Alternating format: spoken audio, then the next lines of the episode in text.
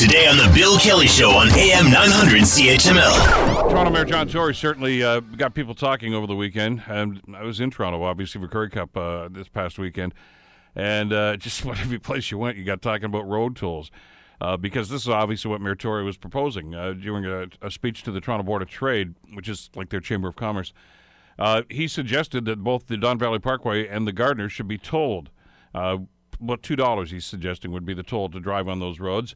And he said, and reiterated it yesterday, doubling down on this, that it's time for the fellow 905ers to pay up their fair share for Toronto highways and Toronto transit. And uh, he's being adamant about this. Um, it's an interesting concept, but I mean, we're in a whole different realm now of municipal politics and, and I guess politics in general and how they get, get their money. Uh, is he right to suggest this? And is he on the right track? And are people going to embrace this sort of an idea? Let me bring Jonathan Hall into the conversation. Uh, Mr. Hall is the assistant professor in the Department of Economics at the University of Toronto. Jonathan, thank you so much for the time. It's good to have you on the show today. Thank you for having me. Were you surprised by Mayor Tory's uh, assessment and, and his his request?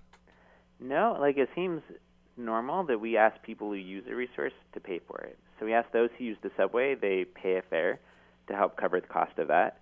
And so those using the Don Valley Parkway or the Gardiner also should pay a fare. In this case, we call it a toll, but it's kind of the same fundamental idea to use those resources and help pay for their maintenance and upkeep. We're, we're in a different era, though, aren't we? Because in past governments, whether it's provincial, municipal, or, or federal, I guess for that matter, uh, no, I, I don't think any politician that ever had any ambitions to get reelected would ever propose something like this.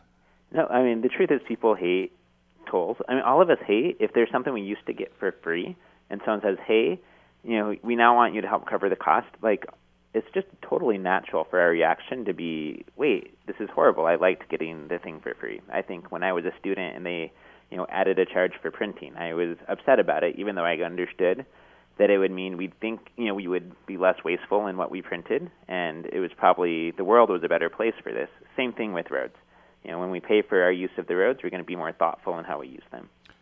But there was a there was a disconnect, though, wasn't there, Jonathan? As you mentioned, use the example of, for instance, bus fares or or things of this nature. Yeah. That we we seem okay, we can do that. I guess that's the way things should be. But the roads, well, we already paid for the roads, uh, you know, so so we should be able to just drive up and down and do whatever we want uh, and and not have to worry about things like upkeep and everything. Because that's why, again, the phrase I'm I hear all the time, which I'm sure you've heard too, is well, for the money I pay in taxes, I should get this, this, this, this, and this. I, I, so I totally empathize with that, and I think it's a very natural reaction. You know, the people on the subways can make the same argument. Uh, they paid a lot in taxes. Those subways were built, you know, using money from income taxes and other sorts of taxes. And you know, one thing I want to stress, and I think is helpful to remember, like there's kind of two conversations we could have. One conversation would be about what should the size of government be, and what should the government's budget be, and a second one would be how should we pay for that. And you know, once you just, once we've settled on an amount the government should spend, which you know, we're not going to settle in the next five minutes, but then we could say, hey, do we want to pay for this with income taxes or property taxes, or do we want to pay for it with user fees like a road toll? And the benefit of a road toll over something like a property tax or income tax is income taxes have negative side effects. That is, an income tax discourages you from working, and that's a bad thing. A road toll, if it's done right, so that it's like high during rush hour, but you know it might be free or just very low on the weekends or outside of rush hour.